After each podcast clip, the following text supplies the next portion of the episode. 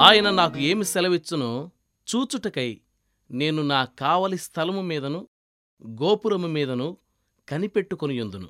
హబక్కుకు రెండవ అధ్యాయం ఒకటవ వచనం. కావలివాళ్ళు కనిపెట్టినట్టు కనిపెట్టకపోతే అది దేవుని సహాయం కోసం కనిపెట్టడం కానే కాదు. మనకే సహాయం రాదు.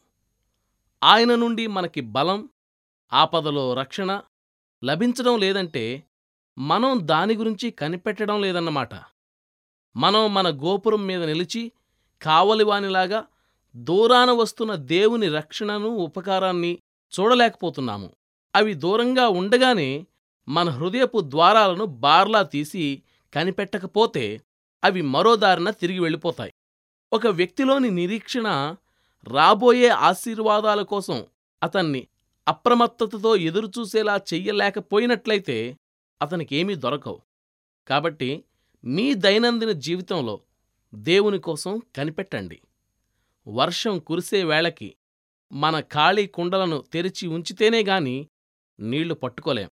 దేవుని వాగ్దానాల కోసం అడిగేటప్పుడు మనం వ్యాపార ధోరణిలో మన సామాన్యమైన బుద్ధి జ్ఞానాన్ని ఉపయోగించాలి. ఎలాగంటే మీరు ఒక బ్యాంకుకి వెళ్ళారనుకోండి ఒక మనిషి లోపలికొచ్చి ఒక కాగితాన్ని కౌంటర్ మీద ఉంచి వెంటనే దాన్ని వెనక్కి తీసేసుకొని బయటికి వెళ్ళిపోయి ఇలా చాలాసార్లు చేస్తూ ఉన్నాడనుకోండి అతనికేమీ లాభం లేదు సరికదా?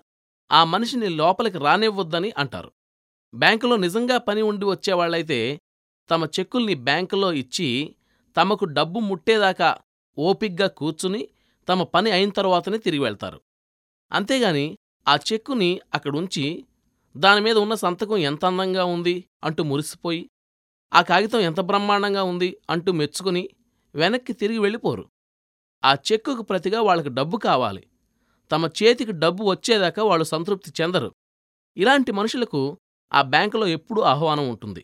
అయితే ప్రార్థనలో కూడా కొందరు మనుషులు ఆట్లాడుకుంటుంటారు. ఎంత విచారకరం! దేవుడు తమ ప్రార్థనలకు జవాబివ్వాలని వాళ్ళు ఎదురుచూడరు. వీళ్ళు కేవలం ఆటలాడుకునే వ్యర్థులే. మన పరలోకపు తండ్రి ప్రార్థనలో మనతో నిజమైన వ్యాపార సంబంధాన్ని పెట్టుకోవడానికి సిద్ధంగా ఉన్నాడు.